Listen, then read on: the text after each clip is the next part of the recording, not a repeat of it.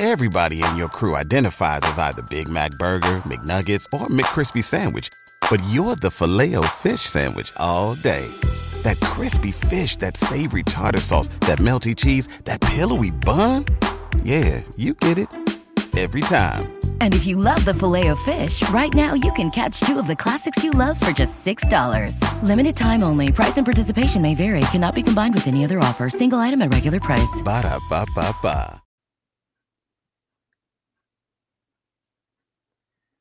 Welcome back to Simply Serie the Italian football podcast brought to you by AMS Media. I'm your host, Harry Symeou. I'm joined by my fantastic panel once again, and we're going to delve into lots of huge stories coming out of uh, Italy sorry, this evening.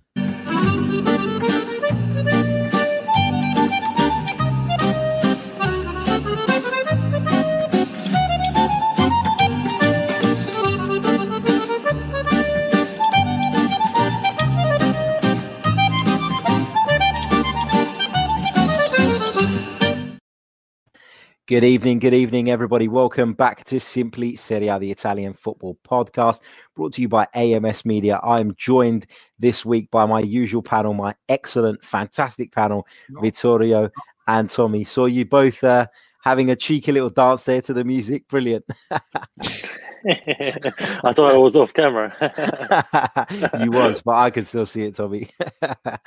great stuff, great stuff. Right, there is lots and lots to dig our teeth into this week. Uh, but first, we're going to run through the results just briefly uh, from week seven in Serie A. Atalanta 3, Lecce 1, Bologna 2, Lazio 2, Fiorentina 1, Udinese nil. Genoa 1, Milan 2, Inter 1, Juventus 2.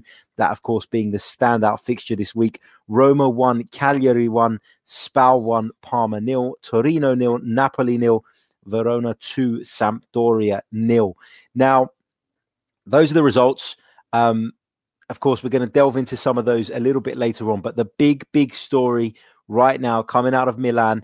Uh, it was announced a little while ago. Well, it was made official a little while ago. I think we all knew it was coming. But Marco Giampaolo uh, has been sacked by AC Milan and he's uh, expected to be replaced by former Inter and Fiorentina boss Stefano Pioli. Now, Giampaolo took over from Gattuso in the summer, having spent three seasons at Sampdoria, but four defeats in their opening seven games, combined with some really dull performances, have forced the club's hand. Now, before we talk about Pioli, let's talk about Giampaolo and, and maybe what went wrong. Uh, Tommy, he's a manager that you've watched at very close quarters, given his time at Sampdoria. Why, in your opinion, have things uh, not worked out in Milan for Marco Giampaolo? Uh, I really don't understand uh, what they've done because uh, you asked me about him a couple of weeks ago. I mean, um, three weeks ago in, in, the beginning of the league, and I did tell you that he's the kind of manager that needs a lot of time. He needs a lot of time because his his, his type of football is very very tactical, almost to a manic level. That's what some of the players said about him last season.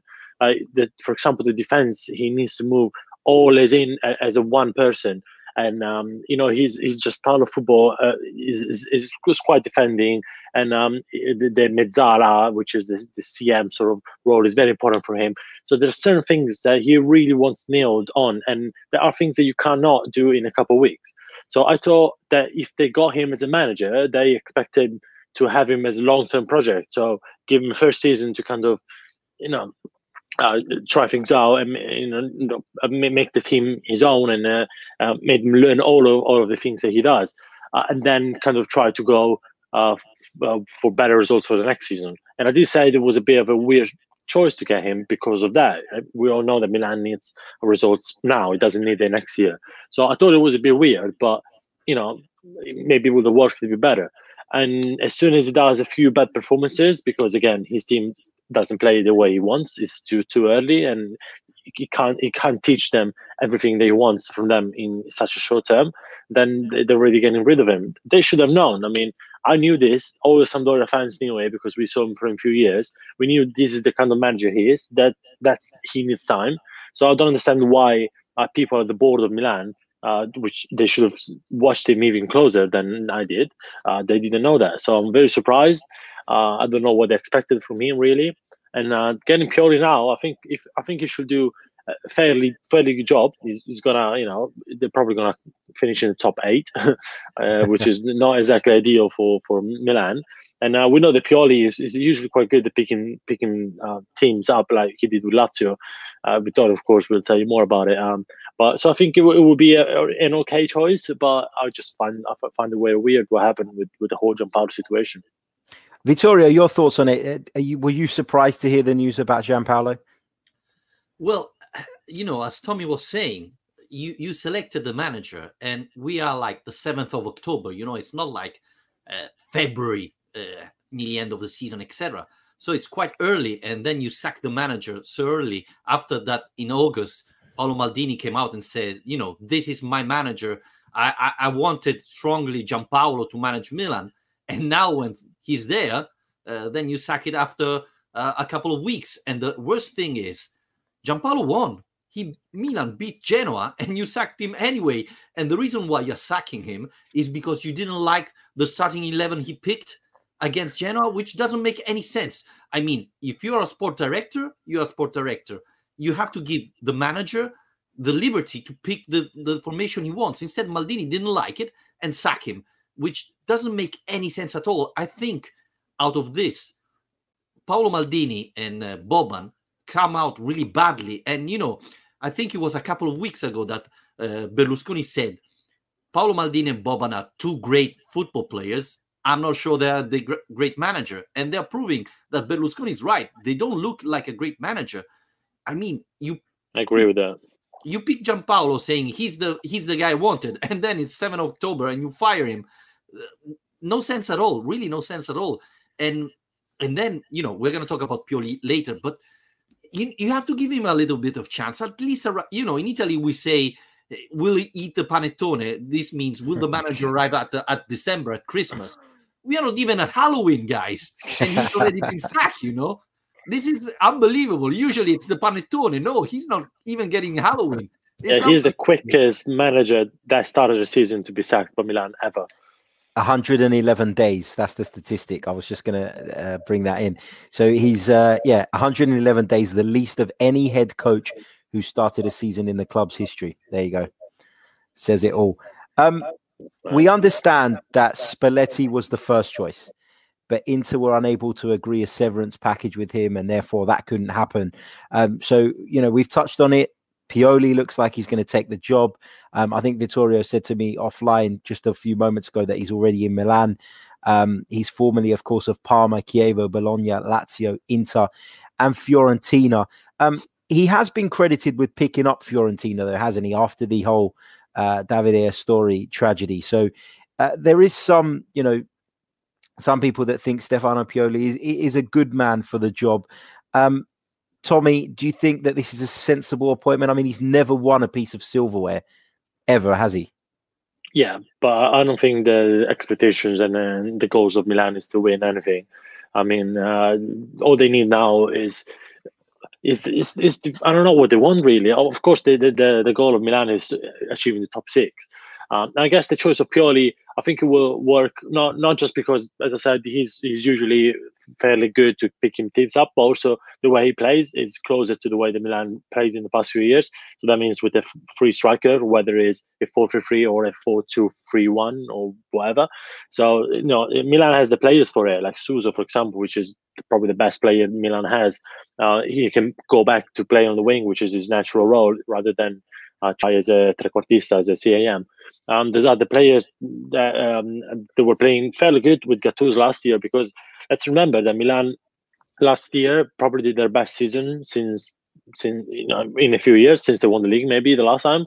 Um they he definitely did much better than you know the, the montella and all the others managers did. So they're going to go back to playing in that sort of formation. So that might help um, and uh, it's, not going to be a, very tactical football like it was with Giampaolo. So I think there was that's going to start to pick up a bit. Um, I don't think they can re- realistically achieve a top four, and I, don't, I, I think everyone knows that. No one is really expecting it. Vittorio, your thoughts on Pioli? Uh, Tommy mentioned earlier as well. He had a, a spell at Lazio.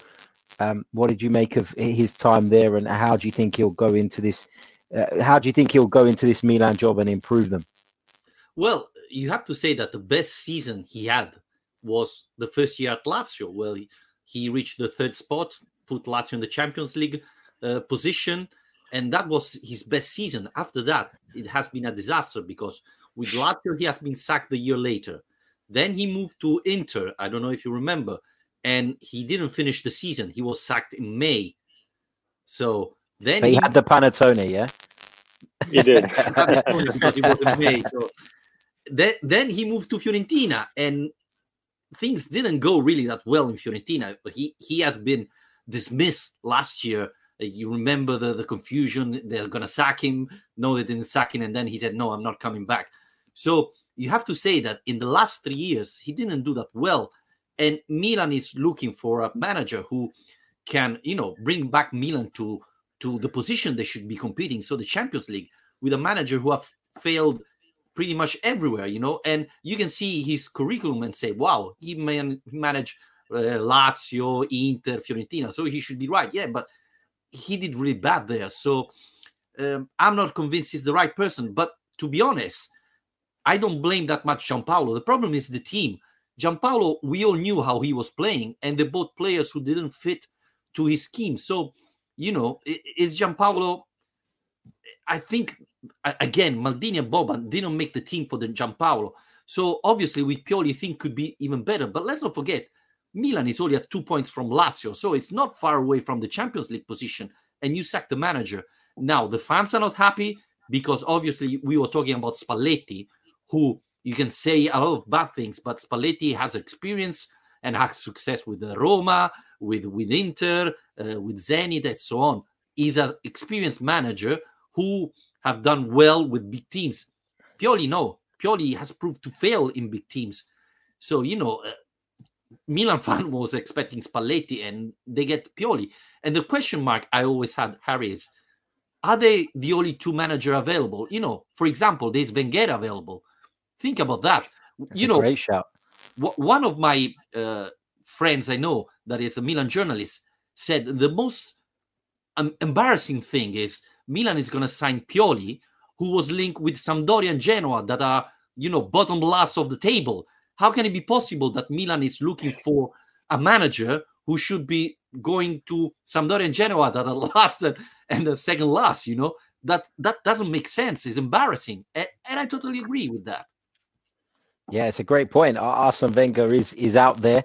Um, he was at some awards ceremony last night collecting uh, He's a Legend of Football award, and you know, I, I, think that Arsene Wenger is someone who's still got a lot to offer in football. And you know, I, I, was one of the Arsenal supporters that wanted him to move on. I just felt that he'd been there too long, but you know, he certainly is is an option. Um, certainly.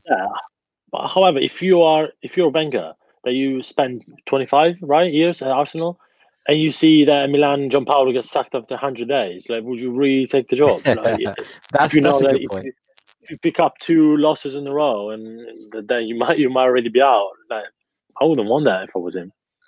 And I don't know how did it work out with Gazidis. I don't think they had a great relationship, right? No, not no. Eh, well, the rumor oh, yeah. is, and the talk around Arsenal is that Gazidis was the one that pushed Arsene Wenger out the back door, and that he'd been campaigning for that to happen for quite a few years, which was strange because the minute it happened, he jumped ship as well. So you know, yeah.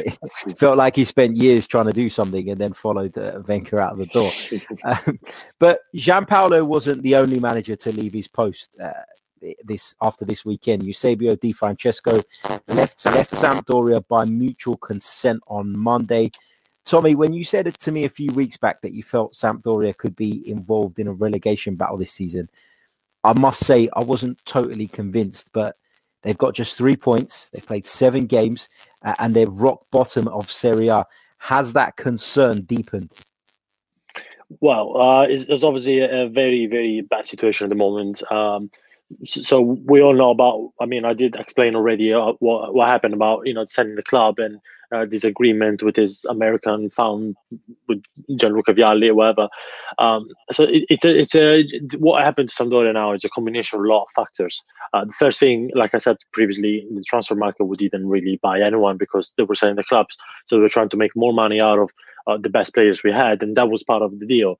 Um, then we got Di Francesco, which I respect. I respect as a manager. I think he's a good manager but he was playing an attacking football. He wanted to play nice football passes, high pressure, and he cannot do that if he doesn't have the players. And we did definitely didn't have the players because you can see them going all in pressing high, and then in defense there was no one left. That we were just conceding goals. Then he tried to adjust, and things went a bit better against Inter and Napoli. We lost both games, but we played much much better than we did the first two games. So it was a bit of hope. Then now with Verona again, we didn't play well again. Uh, he's tried to change formation every game. He he kind of tried to fix it, and and I admire that because not many managers do that. A lot of managers maybe will stick to their to their way. Um, it didn't really work, and um, now Sampdoria is even a worse situation because apparently the selling the club is off, the deal is off. Uh, there's been an official statement. I don't. I'm not 100 percent if it's real. Maybe it's just a, a way to to lower the price even more because now, of course, Sampdoria is in such a bad position uh, the, the the president Ferrero he's been attacked by the by the fans. The fans are literally waiting him, waiting for him outside the restaurant and threatening, which is something I don't agree with. Even though I'm not a big fan of the president as well, but it, it, it's awful. So.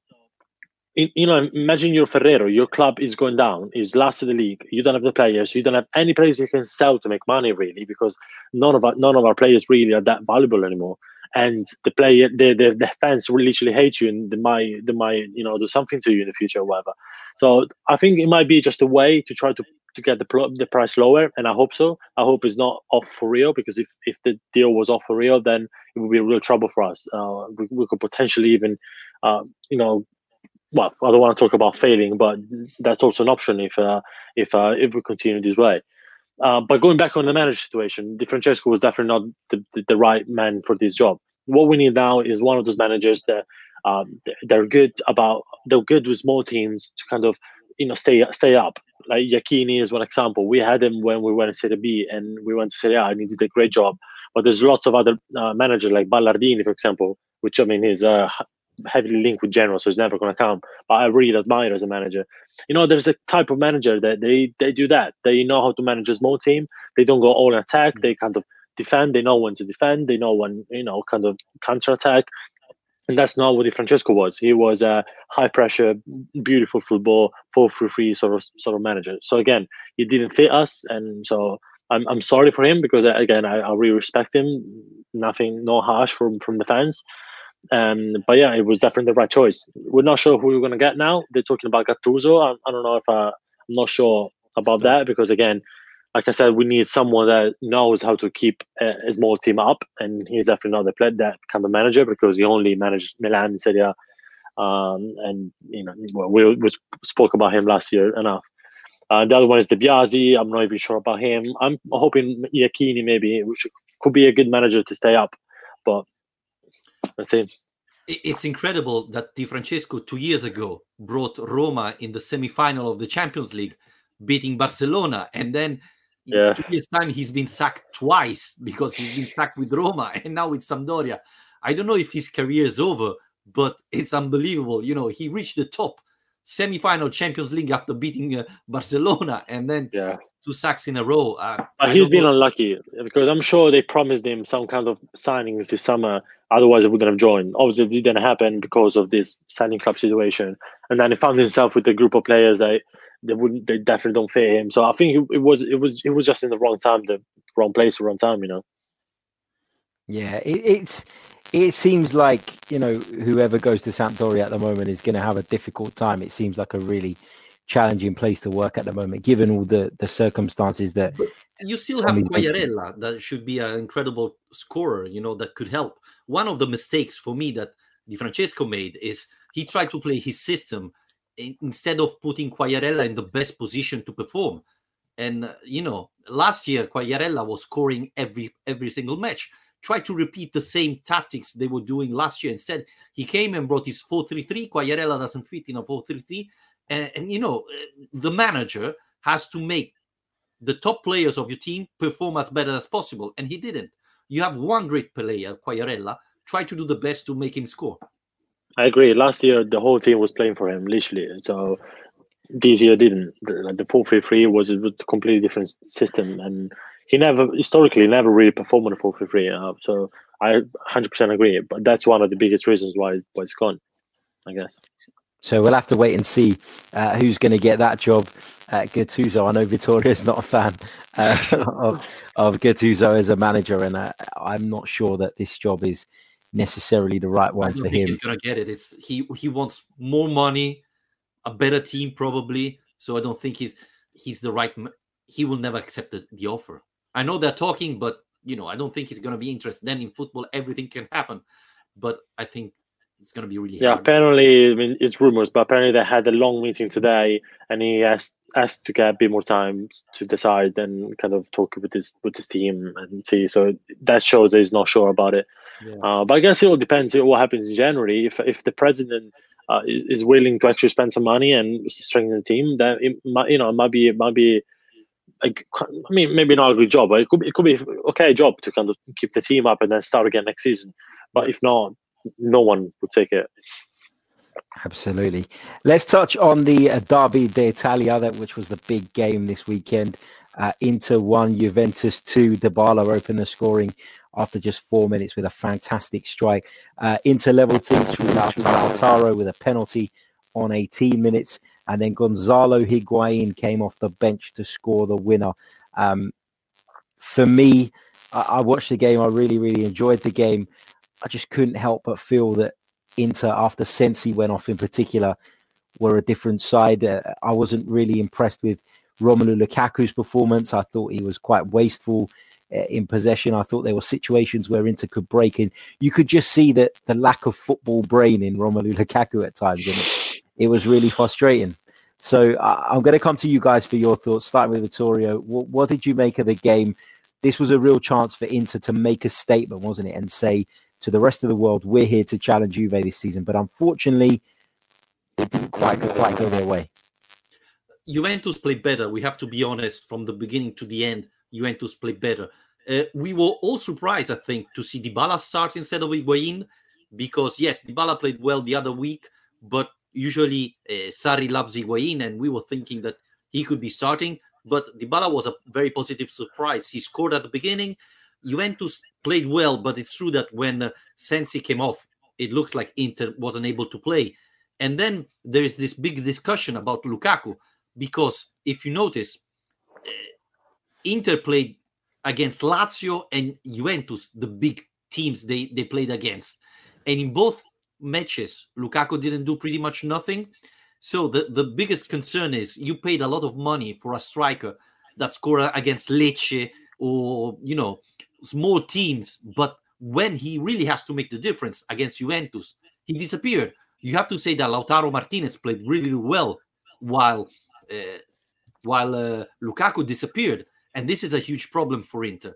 But at, at the same time, you have to admit that Juventus it's still another level, and you know thinking that they had Higuain on the bench, a lot of very good players on the bench. This tells you the difference. And the concerning part, I don't know if Tommy agree with me, is that you can see already Sarri's hand in this Juventus, and we are just beginning of October. A lot of other journalists were convinced, you know, it's gonna take time. This comes from, you know, Allegri's Juventus that it's completely the opposite of Sarri type of football. So, you know, it's gonna take time to adapt to this very different type of football. Instead, you can see even yesterday, you know, the the the Higuain goal it's a typical Sarri ball, like you used to call it in England. 24 touches and then the perfect triangle that put Higuain in front of the goalkeeper. That's Sarri football. And Juventus is already playing at that like that. So this is quite impressive. Yes, you have to admit that Sarri had to adapt to the Juventus team, so they're not pressing that much high. Sometimes they're waiting the other team in their midfield because that's how Bonucci like, like to play football. You can say even that Bonucci Bonucci's back. Last year, for me, he didn't play that well. Yesterday, uh, yesterday, uh, Sunday, he was performing really well. It was the Bonucci we all knew. So you, you have to say that Juventus won 2 1. It could have been easy 3 1, 4 1, because there was the goal disallowed of uh, Cristiano Ronaldo, hit the bar. Yeah. Uh, so, yeah, it looks like Juventus is still the best team, and they show it. Tommy, what did you make of the game? Is it a real confidence blow to Inter, a side who many people tip to challenge Juve this season, but obviously they've kind of fallen at the first hurdle, haven't they? Yeah, I thought they were going to do better. To be fair, I was uh, I was a little disappointed from Inter really. Um, about Lukaku, um, I, agree with Torio. However, he did score again against Milan. I don't know if you obviously you don't count Milan as a big team. Relega- relegation candidates. Yeah, exactly.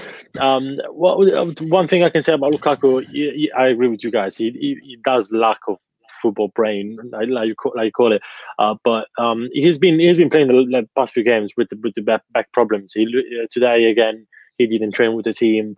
So it's always in and off. So I think I think that can um, you know it, it can be a bit bad for a player like him, especially because they buy they bought him because Conte wanted a lot of weight, a lot of physical, a lot of you know that kind of player up front, and I think he's doing a fairly good job. Also because Lautaro Martinez he's performing better this year than he did last year with Icardi. I know they they didn't hard they hardly never play together, in, especially in the first part of the season. But then when they did play together, I think Lautaro was a lot in the shadow of Icardi, while with Lukaku, which is a very physical player, Lautaro has much more freedom and he, he shined. He was probably the best player in, in for Inter in, in the game.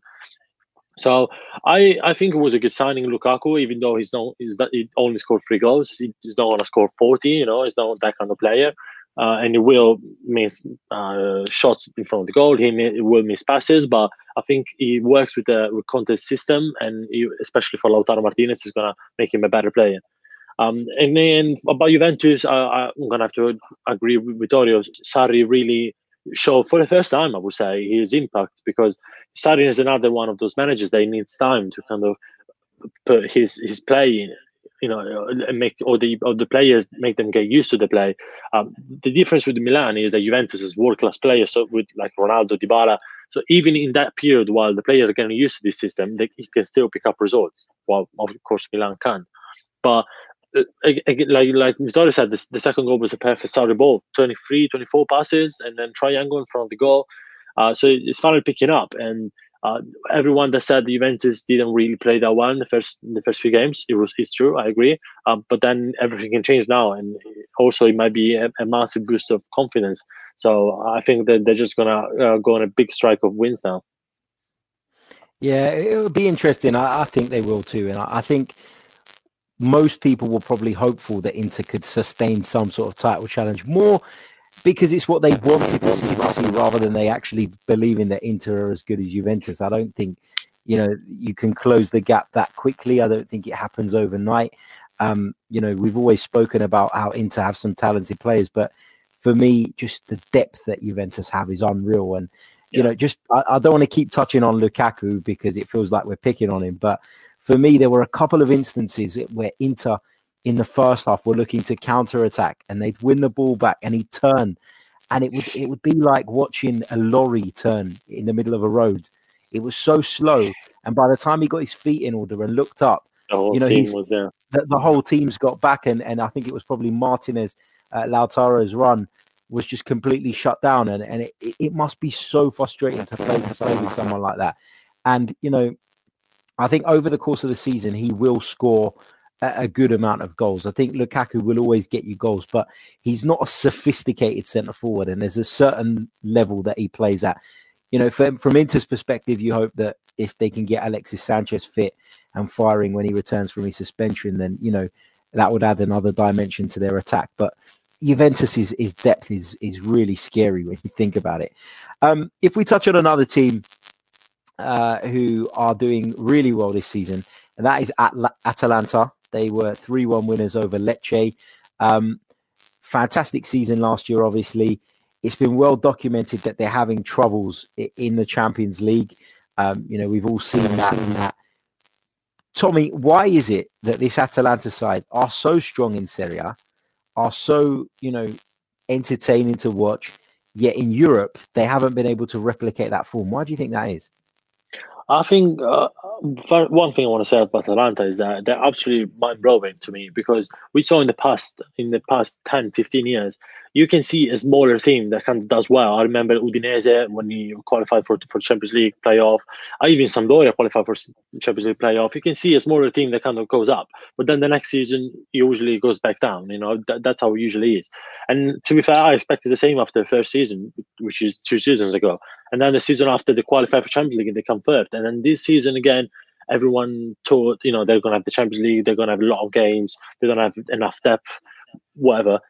And still, I mean, I don't know how it's going to finish, but now the third, they're only two points away from Juventus, and they've been playing absolutely fantastic football better football than Juventus, for example, probably Inter as well, because Juventus and Inter they both scrape some results. While Atalanta has always played fantastic football. The front three is amazing. Uh, now they got Malinovskyi as well, which comes off the bench, Muriel as well. So the, the depth is better. And honestly, I'm very surprised with them, and I, I hope they can keep up. About the Champions League, uh, you know, it's, it's, difficult for them. They never really done it. Gasperini as well. I mean, he did it with Inter a bit, didn't go very well. But it's something so new for them. The, the first game, they just had a bad approach, and the 4 0, which is which is which is very unfair in my opinion. Uh, about the second game, I think they got very unlucky because they they were one 0 up with Zapata, and then they had a few chances to close it, and they probably just got nervous. You know, they they were thinking, you know, oh, we're going to get our first points of the Champions League, so they kind of, you know, their legs probably felt weaker and stuff, and they just conceded another goal, and then from there they really wanted to win it, and then last minute they just they, they were just tired. I don't know what happened, so I think they were just unlucky. They deserved uh, to win at least in the first half. Definitely, they deserved to close it two 0 and they didn't. Um, I think they, there was still. Well, I mean, next game is against Man City, so that, that that's going to be interesting to see. um, but I, I, I, think they're a fantastic team, and they just they just need a bit more luck in the past in the past two games. But they, they still have a chance if they if they can pick up a draw, Man City maybe at home. I know it's very very very very optimistic, and maybe manage to win the last two games uh, they can maybe still qualify or even a third place that will get them in the Europa League, which is still good for them. Uh, Vittorio, your thoughts on Atalanta? Uh, again, I'll ask you the same question. Why is it that they cannot replicate the, the their fantastic form in Serie A uh, in the UEFA Champions League? I, I, feel that they don't have the experience. They don't have experienced players that play the Champions League and know what it takes. And this is the biggest difference in uh, in the Champions League they're not used to it, and that's why they lose. I, I, I thought even last year in the Coppa Italia final, they didn't play as Atalanta, and that's why they lost. So you know when they have the pressure in this type of competition, you feel that those are average players. You know, Gasperini has made a miracle. Then you see, uh, I don't know, Kessie going to Milan, and you see he's an average player. Every player that leaves this Atalanta pretty much disappear. Uh, like an incredible player with Gasperini, and then Mancini goes to Roma and doesn't play. You know, so I think it's that uh, Gasperini hasn't got the experience, as uh, Tommy was saying. So in the Serie A, they have the confidence. In the Champions League, they don't, and they struggle. Plus, we have to see what happened in January because now they still have energy. They they're not playing a lot of matches, but in January when it's cold, the the pitch are heavier, and you already played a group phase of Champions League. We're going to see uh, how the the Atalanta players uh, will perform. But at the moment, they are above of Napoli, and in the league they're playing amazing football. And again, every year we say they they will not, not be able to repeat themselves this year, and they do it. So be careful because especially now that Roma is struggling, Lazio is struggling, Milan is gone, etc. They can easily get again in the Champions League uh, uh, position again. Absolutely, absolutely. There's certainly a team to watch out for. Vittorio, you mentioned Roma there. Um, of course, the, the city rivals of your team, Lazio, they were held to a 1-1 draw by Cagliari. And there was uh, crazy scenes at the end when uh, Nikola Kalinic had a goal ruled out. Um, Paulo Fonseca and, and various, various other people were, were caught sort of really blasting the referee. In your opinion, should that goal have been ruled out? Was it the correct decision? I saw it five times, and for me, all the five times it was a clear foul from Kalinic. So I really don't understand why they've been complaining for that. Massa, the referee, didn't ref- he didn't make mistakes, but how he was dialogue with with the Roma players and Cagliari player wasn't really the perfect way to do it. Especially, he disallowed the goal, but didn't explain nothing to the players for like five minutes. So that for me created confusion. But I, nobody, you know, even if you if you read former referees, they all say it was a clear foul. That wasn't a goal. Never ever. Instead, Fonseca shouted at the referee. He got two match of suspension, if I'm not wrong. Uh, yep. And a lot of other players as well complained. this for me showed me that th- this team is under pressure because obviously they have to get back to the Champions League after one year that they didn't reach it. Uh, the team is struggling. They're not playing great football. They're winning matches, but they're not playing great football. Unfortunately, they got so many players injured, and this is incredible bad luck for them. But obviously, create tensions, and you can see it on the pitch. I mean, Cagliari, it's a difficult team to play against, but it wasn't an amazing match. You cannot say that Roma deserved to win that match. So this is concerning because usually at home Roma is a very good team, and now they're struggling. Now Dzeko got a surgery. I think he's going to be out like a month or so, and he he he's not only the top scorer of Roma, but probably he's the only player that can make the difference there in front. So it's going to be hard to see how they perform without Dzeko going forward. Big loss, massive loss. Tommy, your thoughts? Do you agree? I certainly thought it was a foul, um, having watched it a, a couple of times. Yeah, I agree. It was a foul. To be fair, I understand why the fans were angry, but I don't understand why the manager. I mean, of course, you can be angry, but you can't do that if you're a professional ma- professional manager in Serie A. You, you can't do that. You can complain, you can shout a bit, but that's it. You need to, you know, find your composure and start again and try to attack again. Um, Absolutely. So yeah, and Roma was a bit unlucky because they had a couple, a few more chances. But Cagliari is a great team, so uh, um, they know how to sit down, sit back for, with, especially with big teams. So I'm not surprised about the draw. Really. Yeah, no, a disappointing, frustrating result for Roma, but Cagliari is certainly worth uh, worth the point at least. Um, into other news, uh, the new anti-racism body has been set up in Italy. So the Italian government will create a new body solely to identify and eradicate racist discrimination in sport from March 2020. It's going to be focused uh, on football uh, stadiums in particular. This is something that's needed to happen for a while, hasn't it? We've seen, uh, I think, uh, this evening as well that Lazio have uh, put out, out, a statement, Vittorio, saying that they've condemned some racist chanting that happened uh, in their stadium, and they'll be looking into that as well. So it's nice to see that this is being dealt with and it's being taken seriously now, isn't it, Vittorio? A little bit too late, can we say it? Because absolutely, you know, this is going on in the past couple of years. It has been going on. There are a lot of teams that have this problem, and we have to be honest. A lot of teams have closed their eyes, ignore these things, hoping that no one see it. But you know, now we, we are in a global world everybody's talking about this everybody's seeing it now uh, UEFA announced that they're going to do an investigation about Lazio in the last uh, uh, Europe League match against Rennes. Uh, I saw it on TV. I didn't hear nothing, but you know, if UEFA said something happened, then probably there's there's something's going on. So they're going to do an investigation. Uh, you know, the uh, Fiorentina has been fined by Serie A for racist songs in the last match. we know Atalanta has problems. So, you know, it's very late, but at least you can see that the clubs are moving in the right direction.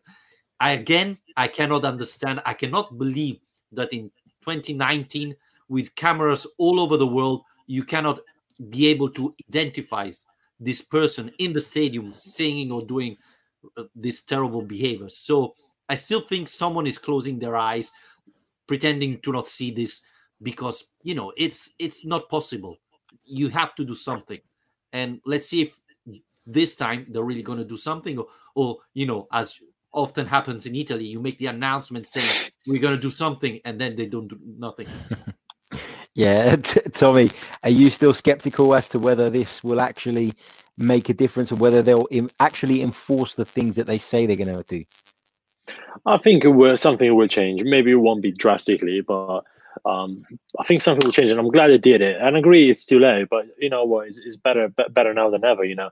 And the thing is that obviously it's, it's something awful, and it, sh- you know it, shouldn't happen anywhere in the world. But especially now in Serie A in Italy in 2019, and Serie A is on the up. You know, like we're finally starting to see big teams spending millions, like a lot of uh, money for big players, like Juventus bought Cristiano Ronaldo, Inter bought Lukaku. Uh, you want players to, to want to come to Italy to play for us. You know, they want to feel welcome. They want to feel like if they come, you know, their fans will love them rather than you know be scared that if they go away in a in a smaller club Cagliari or whoever, Atalanta, whoever, they might get booed and might get, uh, uh, you know, racism, or even if they maybe they don't perform really well by their own fans. So you want that. You, it shouldn't happen anyway, like in any country in the world, but especially if you it's Serie A, which has been great in the in the past and has been going through a, a, rough period and now it's finally on the up. You don't want like a couple because again it's only a couple fans like we said last time. It's only a few. Yeah. You know, Lazio did something with Rennes. It wasn't the whole Lazio fans. It wasn't Vittorio. You know, it was two or three players, two, two, two or three fans that you know they probably don't even care about football. Just go there to create some confusion. And same for all the clubs. So um, so, so you'd want to eliminate that. You want to eliminate that because it's wrong, and you want to eliminate it because it's just such bad advertisement for a league that's trying to, to go back in the in the top level. Absolutely, absolutely. Uh, couldn't agree with you more. Hopefully that this does make a difference, and hopefully we see less and less of it as time goes by. Right, guys, that brings us to the end of another edition, uh, episode 14, all wrapped up, done and dusted. My huge thanks uh, to Vittorio Campanile of the Lazio Lounge. Uh, Vittorio, how can people follow you and how can they find your podcast? Well, on uh, wherever you follow, you listen to podcasts, so Spreaker, Spotify, iTunes, you search for Lazio Lounge, and every Monday after the Lazio match, you find a new episode. Brilliant stuff. And Tommy, how can people keep up to date with you and your fantastic work? Uh, just on Twitter, Tommy Lanzimin, and just Lanzimin in every social platform. Brilliant stuff. We'll be back very soon with another episode. Until then, take care. It's an international break. Enjoy your time off, gents. Um, I'll be keeping an eye on the Italy games, but I won't be uh, getting stressed out about any international football. That's for sure. Uh, they're playing Greece actually, um, which will be interesting. Uh, see how many you put past us this time. Uh, we'll be back very soon. So uh, until then, take care, everyone.